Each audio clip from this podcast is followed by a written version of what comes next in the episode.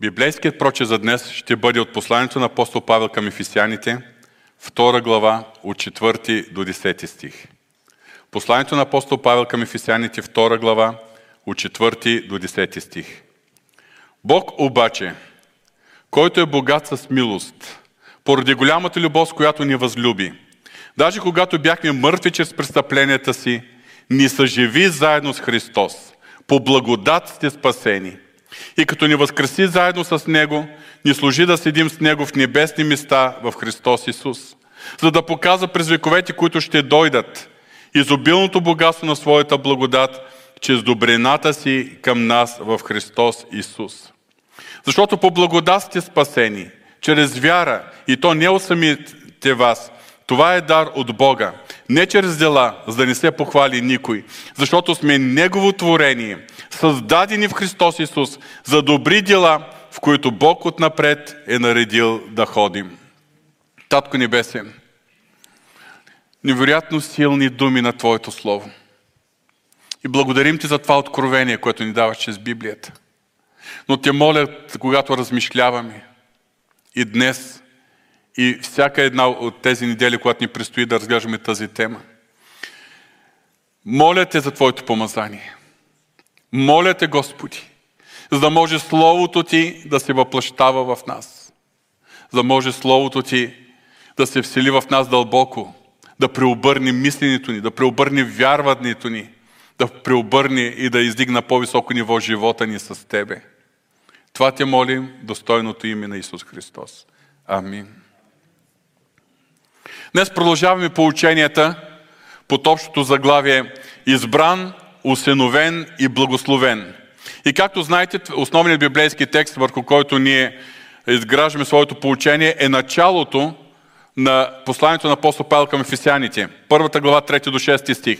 Благословен да бъде Бог и Отец на нашия Господ Исус Христос, който в Христос ни е благословил с всяко духовно благословение в небесни места, като ни е избрал в Него преди създаването на света, за да бъдем святи и без недостатък пред Него в любов, като ни е предопределил да му бъдем усиновени чрез Исус Христос по благоволението на своята воля, за похвала на славната си благодат, с която ни е благодетелствал във възлюбления си.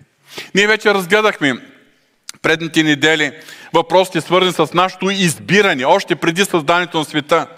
Говорихме за това как още преди създанието на Бог ни е предупредил да му бъдем усиновени.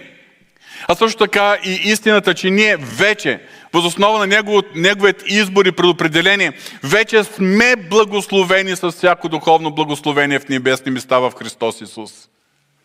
Припомнихме си думите на апостол Петър, че неговата божествена сила ни е подарила всичко, което е потребно за нашия живот и благочестие.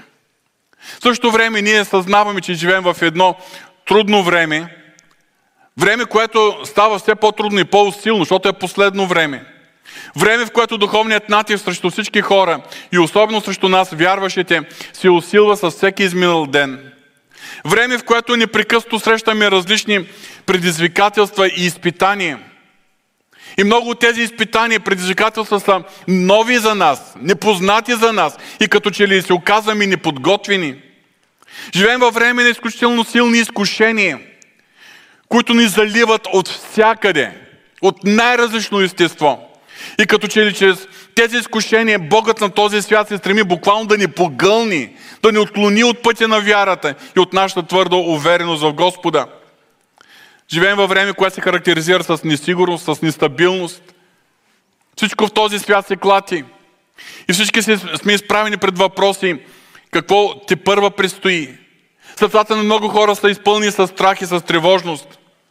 И точно в настоящото усилно и последно време, скъпи брати и сестри, ние можем да живеем и можем да посрещнем всички предизвикателства с вярата, с пълната и твърда, непоколебима увереност, че ние не сме просто едни малки човечета, които трябва да бъдат блъскани от криза в криза.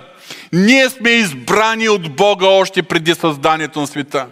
Само по себе си този факт показва значимостта, която Бог влага във всеки един от нас. Ние сме предопределени и не само сме предопределени, но сме и осиновени от Бога. Ние сме Неговите синове и дъщери. И ние сме благословени. Не ще бъдем, а ние вече сме благословени с всяко духовно благословение. Бог ни не е призовал да живеем един пораженчески живот, изпълнен с тревоги, страхове и безпокойства. Не сме призовани нашия живот да бъде изпълнен с огорчение, обида, с осъждение, с омраза, с разби... поради разбити взаимоотношения. Не сме призвани да живеем един живот, който е контролиран от егоизма, сребролюбието, който е подвластен на похота и нечистотата. Не сме призвани да живеем живот, който е контролиран от чувство за вина, поради компромиси, поради греха, греховните зависимости и осъзнаването на нашата слабост да се преборим срещу греха. Скъпи брати и сестри, ние вече сме благословени. И Бог желае това не само да бъде писание, в което ние четем, Бог желая това да бъде реалност в нашия живот. Такава реалност, че самите ние да живеем над проблемите, да не бъдем поклаща, когато всичко се клати, ние да бъдем непоколебими. И същото време да живеем като повече от победители чрез този, който ни е възлюбил, независимо от това, през какво преминаваме. В същото време животът ни като благословени в Исус Христос, да бъде живо свидетелство за тези, които ни познават Господа. И в наше лице те да видят превъзходството и величието на Божията благодат. Проблемът е, че много християни са като по-големия брат на блудния син. Спомняте си историята. Когато блудният, блудният син се завърнал, по-големия брат е бил огорчен – и той се оплакал на баща си с думите, ето толкова години ти работя и никога не съм пристъпил една твоя заповед. На мене дори и яре не си дал да се повеселя с приятелите си. По-големият брат е живел такъв живот, в който обвинил и баща си в даден момент. Дори и яре не си ми дал, а за него огоеното теле. А отговор на бащата какъв е бил? Синко, ти си винаги с мене и всичко мое е Твое. Всичко мое и Твое. Няма по-голям парадокс от това да видим християнин, който живее пораженчески живот. Християнин, чиято глава е наведена. Християнин, който не може да се справи с тези проблеми и е потиснат и е погълнат от тези проблеми. Искам да ви разкажа една история. Чух от един възрастен, покоен вече пастор. Това се е случило някъде в началото на 20 век. Преди епохата на самолетните полети, когато единственият начин от Европа да се отиде в Америка е било чрез кораб. И много хора са заминавали в Северна Америка, в новите земи, за да търсят по-добър живот, припитание. В Европа е била разтърсена от проблеми, както и през предишните векове. Та един беден човечец, работил дълго време, спестявал, буквално от залъка си отделял, за да може да си купи билет за кораб, за да отиде той там в Америка и да търси нова реализация, нов живот. И когато се качил на кораба, понеже пътуването ня... няколко дни, седмица, че и повече. В определеното време той чувал към банката, която призвава всички пътници да отидат в ресторант, където има обилна закуска, сериозен обяд, после разкошна вечеря. Обаче той не можел да си позволи. Не можел да си позволи това. Той си е взел предварително в своята турбичка хляб, сухар и някакво сирене и се е скатавал там в някакъв ъгъл, да не го забележи никой, защото го било срам. И си хапвал хлебица и сиренцето, защото няма възможност да се позволи да влезе в ресторант. Минавали така дните. Кораба вече наближавал американския бряг и там далечината се е виждал вече очертанията така на хоризонта на земята, на сушата. Когато виднъж той пак катал се в своят ъгъл, си хапа от сухара и от сиренето, и минал някакъв моряк от екипаж на кораба. Му казал, господин, какво правите тук? Всички са на обяд долу. Той казал, много се извинявам, не ми е удобно да говоря по този въпрос, обаче нямам средства, не мога да си позволят да вляза в ресторант. И той му каза, господине, вие не знаете ли, че всичко това е включено в билета? Всяка храна в този разкошен ресторант е включена в билета. Всеки ден вие сте имали право да бъдете на тези разкошни трапези. А в същото време, поради незнанието си, стоите отстрани и се задоволявате с сухар и сиренци. Скъпи брати и сестри, ще припомня думите на апостол Петър. Тя са писана по друг повод. Първо Петрово 3.9. Той пише така, не връщайте зло за зло или хула за хула, напротив, благославите, понеже към това бяхте призовани. Ние няма да говорим за тези взаимоотношения, за които говори апостол Петър, но край на стиха. Към това бяхте призовани, за да наследите благословение. Забележете израза, за да наследите благословение. Не за да ви благослови Господ, защото ние вече сме благословени. Не за да получите благословение, защото ние вече сме го получили. Наследяването означава да влезем във владение на нещо, което ни принадлежи. Имаш нотариалния акт, имаш документа. Трябва да влезеш във владение. Трябва да се възползваш от това, което го имаш. И точно това е целта на това поучение. И както миналия път, така и сега подчертавам. Ако слушате всяка проповед, е, някоя проповед единично, по-отделно, тя няма да ви даде цялата картина. Всяко поучение, неделно поучение е свързано и с предишните, но ще бъде свързано и с следващите е, поучения на тази тема. И така, днеска нашата задача е, е да се научим как да влизаме в притежание на това, което, е, което вече имаме в Исус Христос. Тоест, ние сме благословени, но как да влезем в нашото ежедневие, на практика, да влезем във владение на тези благословения, с които Бог ни е избрал и благословил. Точно това е целта на цялата поредица. Е, избран, усиновен и благословен. А днеска темата конкретно е в Исус Христос. Отново ще прочетем основният ни текст. Благословен да бъде Бог и Отец на нашия Господ Исус Христос, който, забележете, в Христос ни е благословил с всяко духовно благословение в небесни места. Като, както ни е избрал в Него, преди създаването света, за да бъдем святи и без недостатък чрез Него в любов. Както ни определил, предопределил да му бъдем усиновени чрез Исус Христос, по благоволението на своята воля, за похвала на славната си благодат, която ни е облагодетелствал в възлюбления си, т.е. пак в Исус Христос.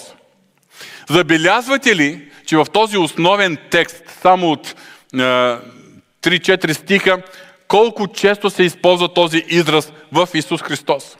Забележете и посланието на апостол Павел към ефисяните.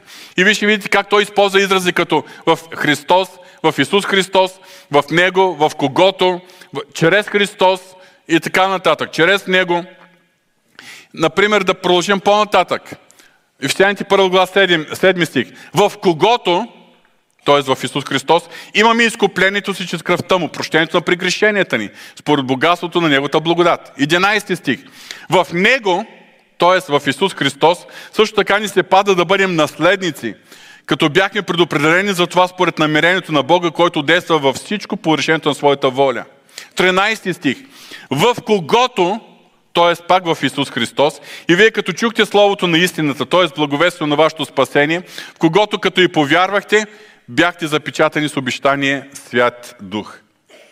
Ако се очудвате на тези изрази в Исус Христос, в когото и така нататък, тогава апостол Павел съвсем ще ни изненада, като отидем на нашият основен текст от днешния ден, във 2 глава, 6 стих.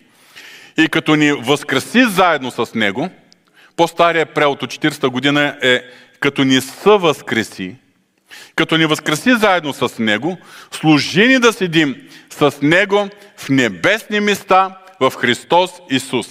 Днес няма да говорим за небесните места, ще го оставим за друг път. Но днес нашия фокус е върху този израз. В Христос Исус или в Исус Христос. Скъпи брати и сестри, има духовни реалности, които Божието Слово ни описва с терминологията, с която ние разполагаме, но нашите умове са недостатъчни, за да можем да ги проумеем. Няма как да разберем какво е значението на този израз в Исус Христос в пълнота. Точно за това апостол Павел се моли за вярващи в град Ефес. Той се моли за всички нас. И както аз ви препоръчах и ние да използваме думите на неговата молитва. Защото нашето спасение е толкова велико и промяната, която Бог върши чрез благодата си в нас и с нас е толкова голяма, че ние се нуждаем от дух на мъдрост, за да познаем Бога. Ние се нуждаем Бог да просвети очите на сърцата ни, за да можем да възприемем, да имаме това вътрешно прозрение и откровение за същността на нашето спасение. Въпреки, че не можем с умовете си да възприемем значението на тези изрази, ние ги приемем първоначално с вяра и Господ да ги оживява в сърцата ни, защото истината на Божието Слово е, че от момента на нашето обращение към Бога, с покаяние и спасителна вяра в Христос, ние имаме вече една нова идентичност в Исус Христос. Бог ни съединява с Него. Как става това, не мога да ви кажа. Физически, аз съм тук, на този анвон. Физическият адрес е булевард Асяноградско шосе номер 12 в град Пловдив. В духовно отношение обаче аз не съм тук, аз съм в небесни места в Исус Христос. И това се отнася и за теб, отнася се за мен. Независимо къде се по света, ти и аз сме в небесни места в Исус Христос. Имаме една нова идентичност. И за да можем да разберем какво означава това, отново ще се върнем към познатите ни думи, които Исус Христос е казал на своите ученици последната вечер преди предаването му. Метафората за лозата и пръчките. Аз съм истинската лоза и моят отец е земеделецът. Пребъдвайте в мен и аз във вас. Както пръчката не може да даде плод от само себе си, ако не остане лозата, така и вие не можете, ако не пребъдете в мен. Аз съм лозата, вие сте пръчките. Който пребъдва в мен и аз в него, той дава много плод, защото отделени от мене не можете да направите нищо. Тази метафора Исус Христос е изказал след като учениците му били смутени от негото предупреждение, че скоро време той ще ги напусне. Ще отиде при Отец, за да им приготви място. И тогава той им дал обещанието за другият утешител. И за да покаже каква ще бъде връзката между Христос чрез другият утешител и всеки един от учениците му, т.е. и всеки един от нас, Исус Христос е дал точно тази метафора, точно това поучение. Аз съм лозата, вие сте пръчките. Нека да помислим за момент. Всяка пръчка първоначално се появява като една малка пъпчица на лозата. По същия начин, в момента на нашето новорождение, ние сме родени от Бога и ние ставаме една малка пъпчица върху лозата Христос, която предстои да расте и да се развие като пръчка, като клонка на лозата. След това, пръчката или клонката на лозата няма свой собствен живот. В нея циркулира живота на лозата. По същият начин, ние повярвалите сме призовани да се отречем от себе си, за живеем животът на Исус Христос в нас. Тук има един проблем. Ако аз не се отрека от себе си, няма как да бъда изпълнен с моя егоистичен живот и с Христовия живот в същото време. За да бъда изпълнен с Христовия живот, Словото каза, който иска да ми следва, нека се отрече от себе си, нека вдигне кръста и така нека да ми следва.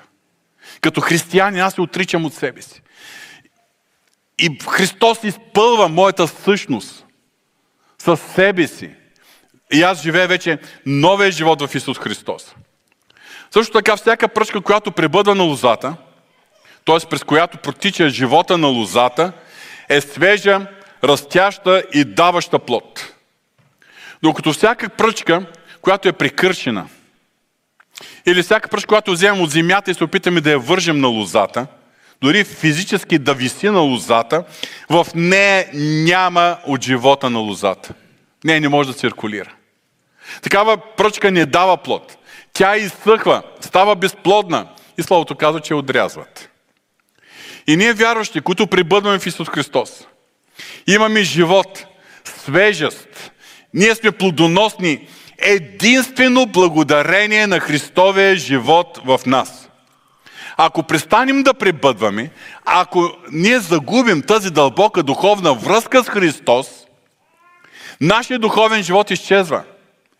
Ние постепенно увяхваме, сърцата закоравяват, ние изтиваме, изпадаме в духовна литаргия. Да, може да идваме на църква, може да участваме в богослуженията.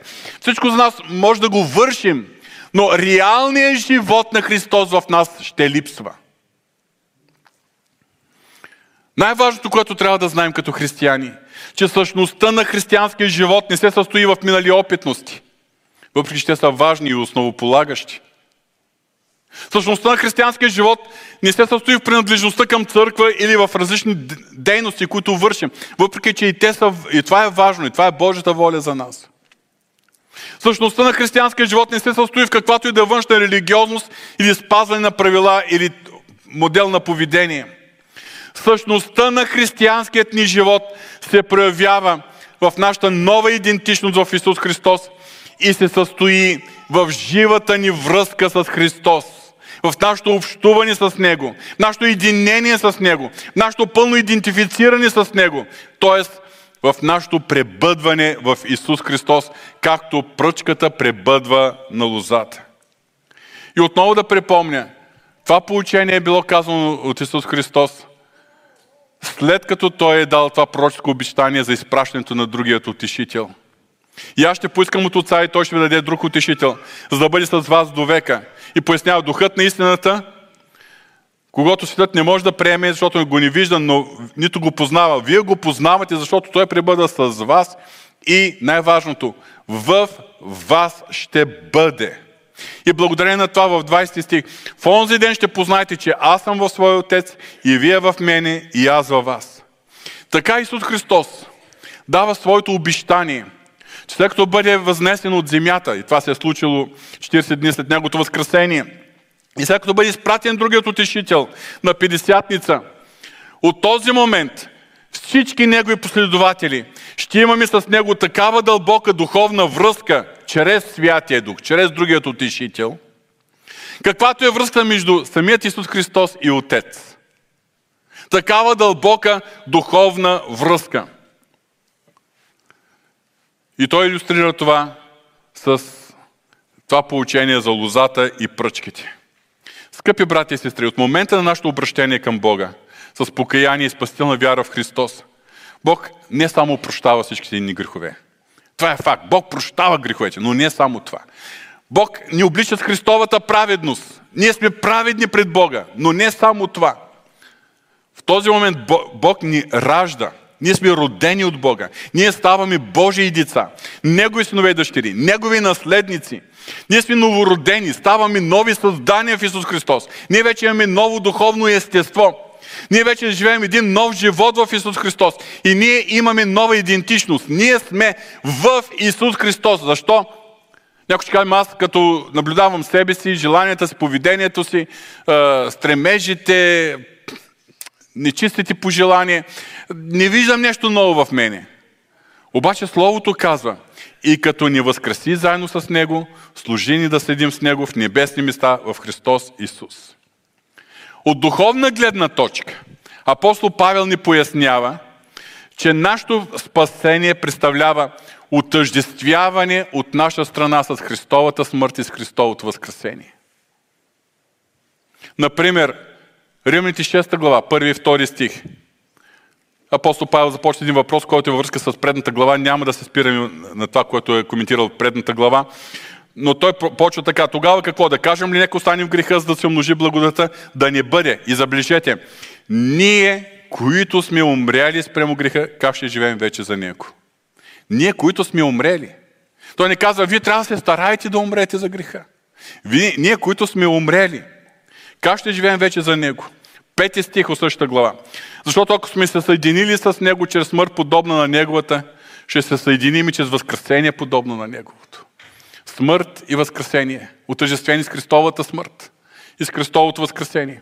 А чрез кръщението пък, Апостол Павел пояснява, чрез кръщението ние се погребахме с Него да участваме в смърт, така че както Христос бе възкресен от мъртвите, че славата на Отца, така и ние да ходим в нов живот. И затова в 11 стих от същата глава апостол Павел пише Така и вие смятайте себе си. В стария превод считайте себе си. За мъртви за греха, а живи за Бога в Христос Исус. Забележете, че апостол Павел не ни съветва постарайте се да умрете за греха. Положете всяко старание, за да бъдете мъртви към греха. Не, считайте себе си. Скъпи брати и сестри, това се отнася за всеки един от нас. Дори и за нас, които сме се проваляли пред изкушенията. За нас, които сме падали под натиска на изкушението в греха, попадали в греха и дори ако има, ако има някой, който е вързан с греховни зависимости.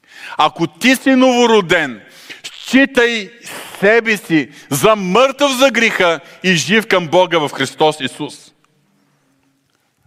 Същата истина апостол Павел пише във 2 Коринтиен 5.17 по друг начин. Зато и ако е някой в Христос, то е ново създание. Старото премина. Ето всичко стана ново. Вярвате ли, че това се отнася за всеки един от нас? Моля ви, направете заедно с мен тази изповед. Тези думи на Божието Слово, моля ви, тези думи на Божието Слово се отнасят за мен. Амин.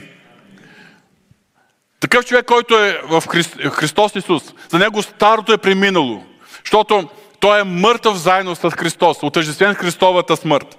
И той е ново създание, защото е възкресен заедно с Христос. Е, всичко стана ново, както пише апостол Павел. И публичното свидетелство за това е водното кръщение, което е погребване е, заедно с Христос. Също така в Колосяните, трета глава, Павел пише, и така, ако сте били възкресени заедно с Христос, търсете това, което е горе, където седи Христос от дясно на Бога. Мислете за горното, а не за земното, защото умряхте и животът ви е скрит с Христос в Бога. А когато Христос нашия живот се яви, тогава и вие ще се явите с Него в слава. Това означава, че нашата нова идентичност, отъждествяването ни с Христовата смърт и възкресение, това се отразява и на начина на живот. Забележете, вече посоката на нашите интереси, на нашите стремежи са други. Мислете за горното, а не за земното. Търсете това, което е горе, където седи Христос. Нашата нова идентичност в Исус Христос. Нашето отъжествяване в Неговата смърт и възкресение. И нашият нов живот, който ние имаме в Исус Христос. Като пръчки на лозата, предопределят и новата посока на нашия живот, на нашите стремежи, на нашите действия, поведение, съответно изграждане на характер, т.е. процесът на освещение. Това, което ние имаме потенциално в Христос, когато го наследяваме, когато го освояваме, когато това става реално за нас, това ще се изяви чрез новата посока на нашия живот, новият начин на поведение, на изграждане на взаимоотношения. И хората това ще го забележат. Друг човек. По-рано беше такъв, а сега го виждаме по друг начин. Колосяни 2 глава 6 и 7 стих. И така, както сте приели Христос Исус, Господа, така и ходете в Него. Тоест, нашата обхода трябва да съответства и е нормално. Когато ние сме го приели, тя ще съответства с нашата нова идентичност в Исус Христос. И апостол продължава, вкоренени, назидавани в Него, утвърждавани във вярата си, както бяхте научени, като изобилствате в нея с благодарение. И така, скъпи брати и сестри, харесват ли ви тези истини, изявени в Божието Слово? Обаче голям въпрос е как да ги приложим на практика. Как писаното Слово да бъде реалност в нашия живот. Нашето ежедневие. Там, където е динамиката на живота. Къде се сблъскаме различни характери, различни хора, различни предизвикателства, проблеми. Как всичко това, което четем и толкова много ни харесва, да го живеем, е да припомним думите на апостол Петър, за да наследите благословение. Тоест, ние се нуждаем да се научим как да влезем във владение на това благословение, с което Бог вече ни е благословил. И така, има два важни фактора. Моля ви, запомнете ги. Два важни фактора, от които зависи дали и доколко ще влезем във владение на това, което Бог вече е промислил, предопределил и подготвил за нас. Два фактора. Първият и основен фактор е да проумеем и да приемем чрез вяра нашата нова идентичност в Исус Христос. Тя е разкрита в тази свята книга. Особено в Новия Завет. Новозаветните послания. Четете посланията на апостол Павел. И апостол Петър пише по този въпрос.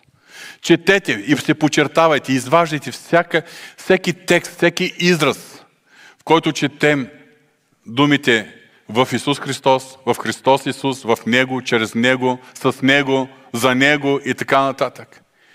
И винаги казвайте, да, това съм аз.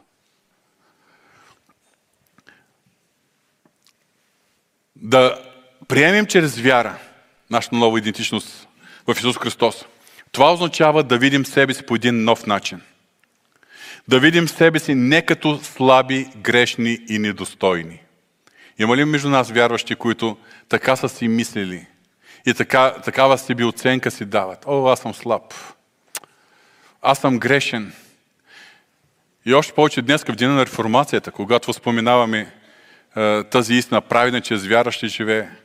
Искам да ви кажа, всички бяхме грешни, но днеска спасените, говоря за те, които сме спасени, днеска ние не сме повече грешни.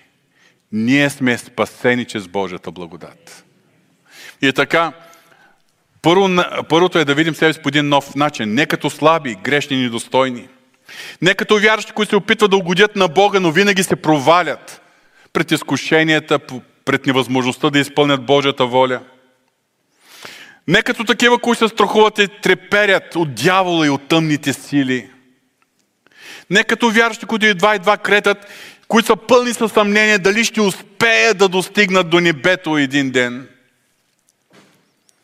Да приемем нашата нова идентичност в Исус Христос. Това означава да видим себе си по един нов начин. Да видим себе си като пръчки на лозата Христос че сме свързани с Христос. Да, това се отнася за нас. Ние сме свързани с Христос. Пълни с живота на Христос. Ние имаме силата на Христос, коя в, коя... в, в, в нас се изработва характера на Христос. И от тук на земята ние продължаваме служението на Христос, изпълнени със същата сила, която е била в Христос, силата на Святия Дух. И тази метафора за лозата и пръчките унагледява тази дълбока духовна връзка, която имаме с Христос, след като сме родени от Бога чрез вяра в Него. Всяка пръчка на лозата е част от лозата и се идентифицира с лозата. Когато остане въпрос за лозата и пръчките, може да кажеш от тук до тук е лозата – от тук до тук е пръчката. Пръчката е нещо различно от лозата. Не, пръчката е част от лозата. Самата лоза притежава много пръчки. Точно това е истината за нас. А, ние се идентифицираме с лозата, с Христос.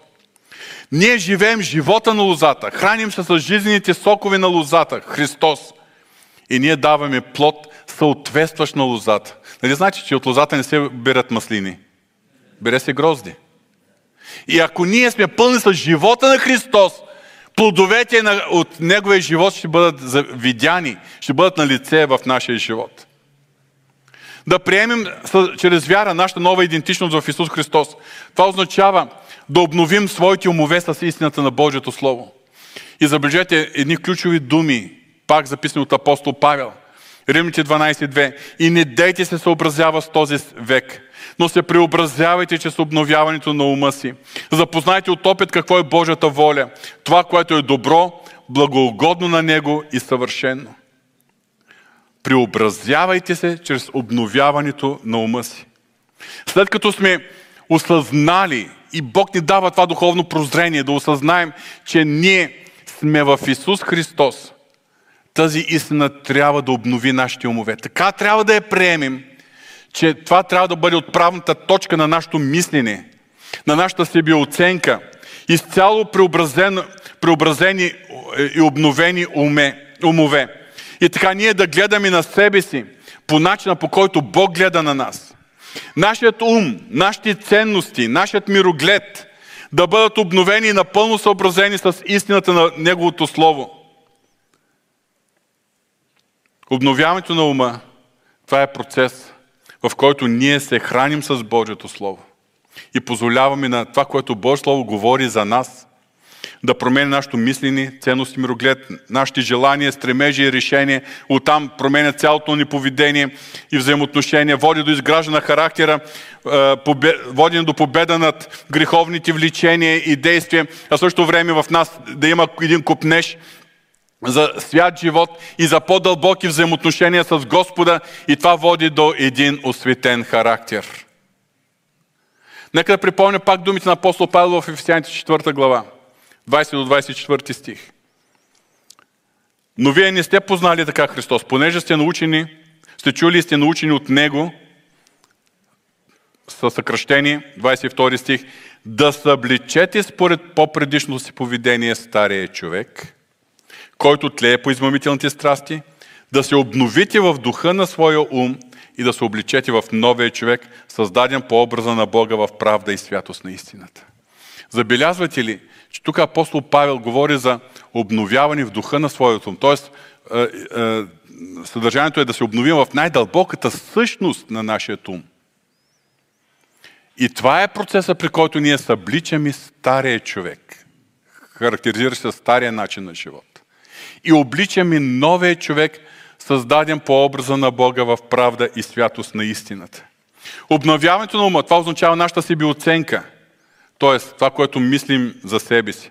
И нашето самочувствие, т.е. начин по който ние се чувстваме, да не се определят от нещата в този свят.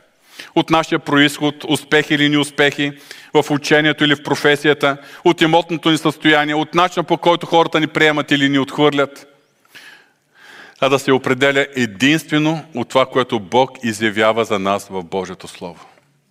Някои от вас сте слушали и гледали проповеди на покойния пастор Джон Остин, който беше доста популярен в България. Много от неговите проповеди бяха преведени на български язик. В началото на всяка проповед той караше хората да вдига своите библии и да казват това е моята Библия.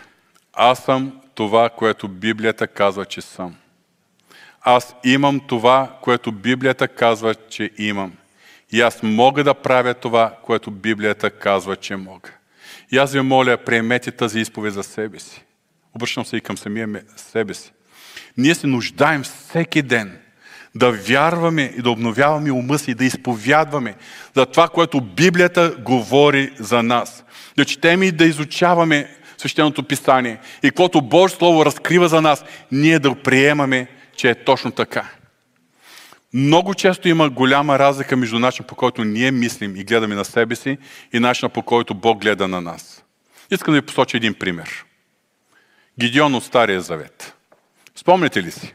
Съди и 6 глава е описана история, когато той е бил призован от Бога. Той е бил е, един израелтянин, оплашен, който се е стремял да скъта житото, да пробителите, мадиамците, да не могат да го открият и той да запази храната за семейството си. И в 11 стих четем, тогава ангел Господин дойде и седна под дъба, в който, който е в Офра и принадлежеше на Виазерица Йоас и синът му Гидеон чукаше жито в лина, за да го скрие от мадиамците. Забележете, в лина, лина е съд за грозди. Обаче той просто използва хитрина. Мадиамците, може би, ще, търсят жито в хамбарите, няма да го търсят в лина. И той затова в лина, там където е за грозито, скрива житото. Не знам къде е скрил грозито само. Обаче, тогава, когато а, ангел Господен го е срещнал, 12 стих ни четем, ангел Господен му се яви и му каза, Господ е с тебе, мъжо, силни и храбри. Ето как Бог гледа на Гидион. А сега, как Гидион гледа на себе си и на обстоятелство, което се намира? 13 стих. А Гидион му отговори, о господарю, ако Господ е с нас, то защо ни връхлетя всичко това? И къде са всичките му чудеса, за които бащите са ни разказвали? Не ни ли изведи Господ Египет? Но сега Господ ни е оставил и ни е предал в ръката на мадиамците. Как е реагирал Божия пратеник, ангел Господен. Защо не го е изобличил, не, го е, е, не му е казал, ти трябва да мислиш по друг начин? Той е просто повторил Божия призив. 14 стих. И Господ го погледна и му каза, иди с тази твоя сила и ще освободиш Израел от ръката на мадианците. Аз ти изпращам. Си би оценката на Гидеон. О, Господи, с какво ще освобода аз Израел? Ето, моето семейство е най-незначителното труда на Манасия и аз съм най-малък в бащиния си дом. Да, си би оценката на Гидеон. Но от Божия страна, Божия повик, Господ му каза, аз ще бъда с теб и ти ще поразиш мадиамците като един човек.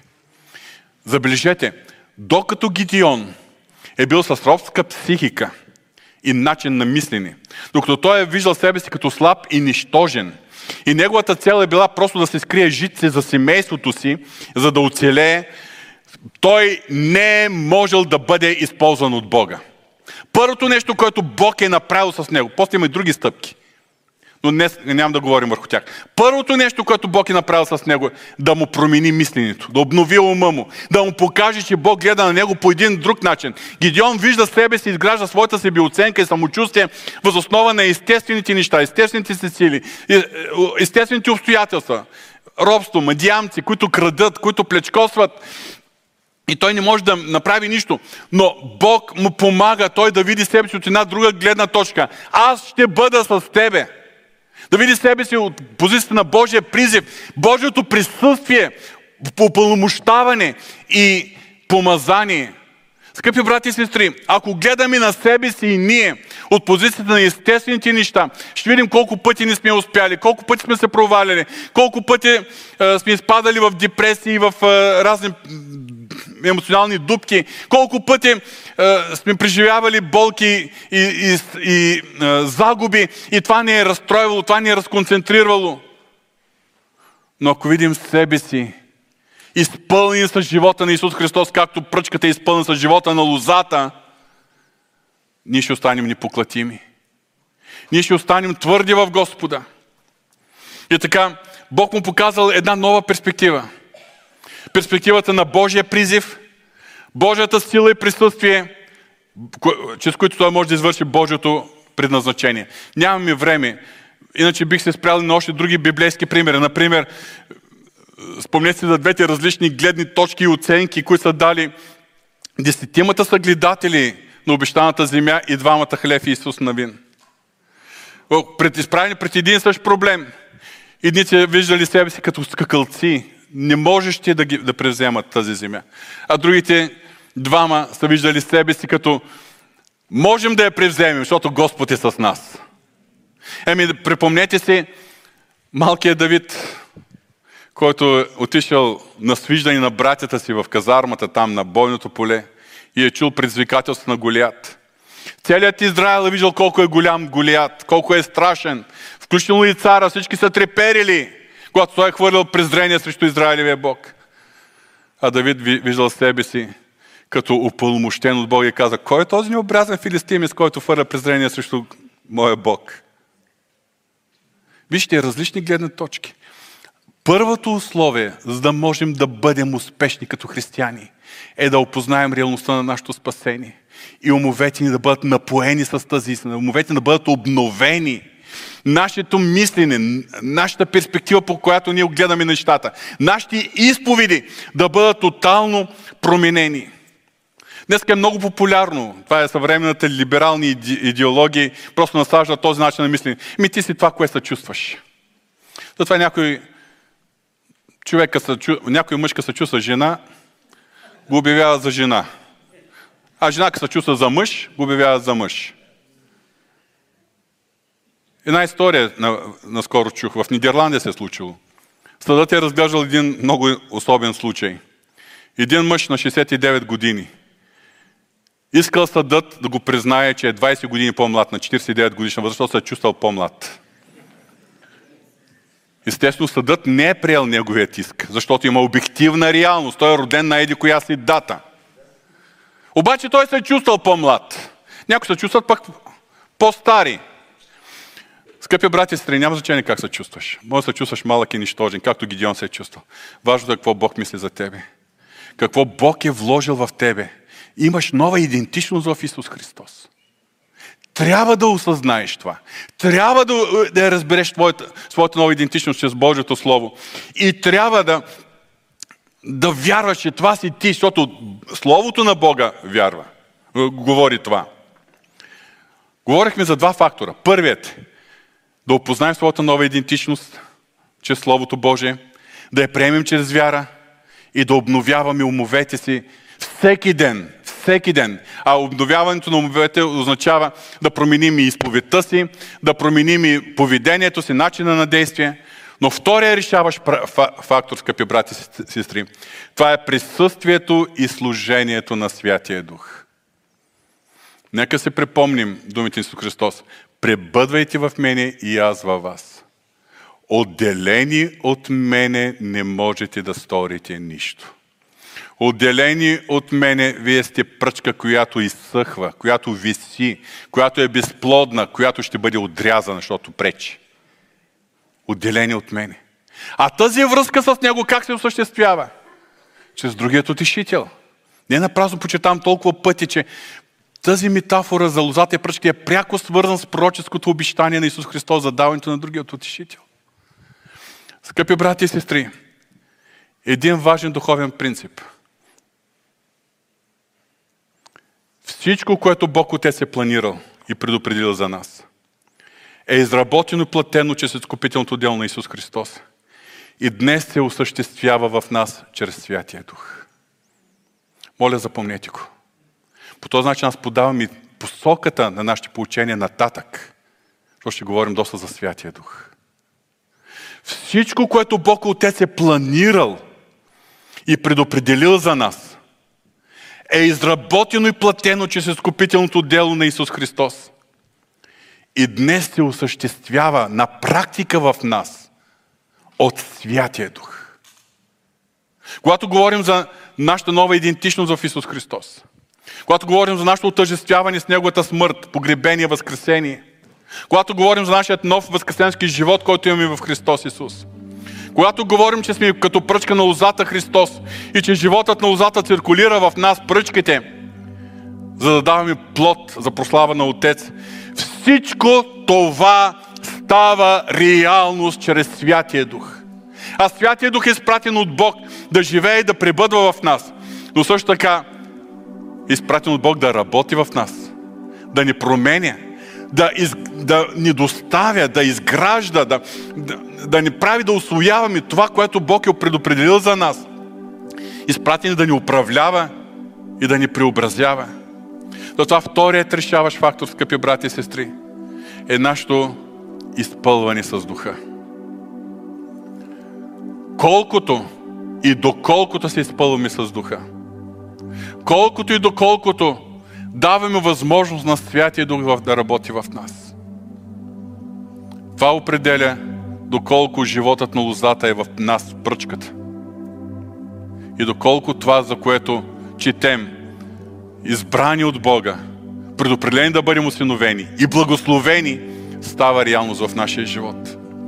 Христос каза, отделени от мен не може да сторите нищо. На практика това означава отделени от присъствието и служението на Святия Дух, не може да стане нищо.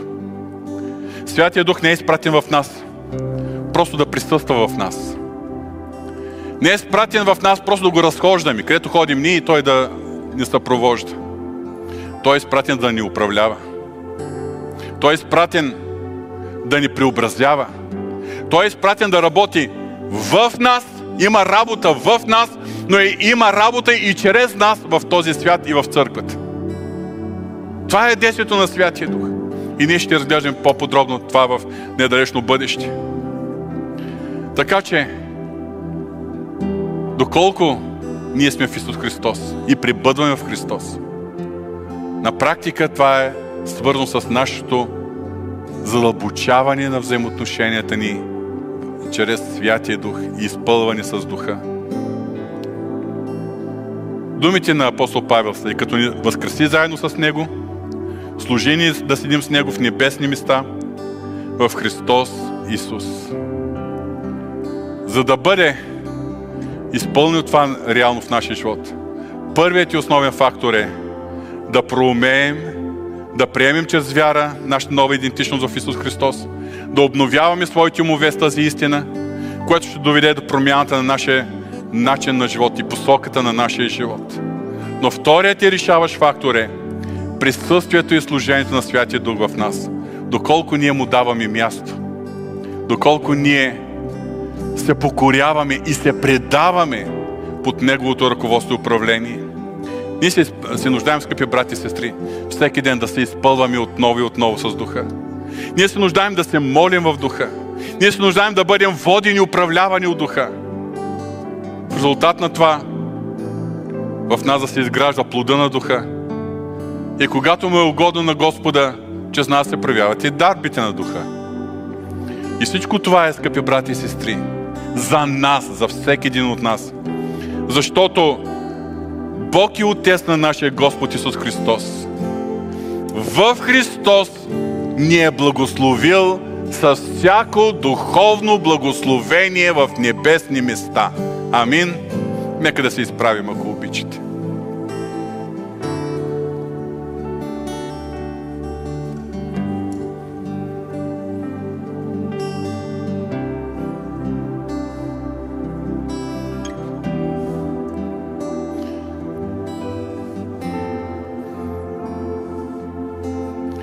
Господи, Твоят велик изкупителен план и това, което Ти си извършил с нас и в нас при нашето спасение, това е толкова велико, че умовете ни се оказват недостатъчни. Затова днес отново те моля, благословени с дух на мъдрост и откровение и просвещавай очите на сърцата ни, за да можем да осъзнаваме реалността на това спасение. Реалността на нашата нова идентичност в Исус Христос. Господи, и не само да осъзнаваме, но изцяло погледът ни, мисленето ни, умът ни да бъде обновен и променен въз основа на тези истини. И заедно с това, Господи, ние да навлизаме все повече и повече и все по-дълбоко и по-дълбоко в общение с Святия Дух, в изпълване с Святия Дух и в пълно предаване на Святия Дух. Господи, научи ни. Господи, научи ни. Моля те, изграждай в нас точно тази, този купнеж за повече от Тебе и за по-дълбоко навлизане в изпълвани със Святия Дух. Господи, благодарим Ти. Благодарим Ти за истините на Твоето Слово. Продължавай да работиш сърцата ни и след като завърши това богослужение.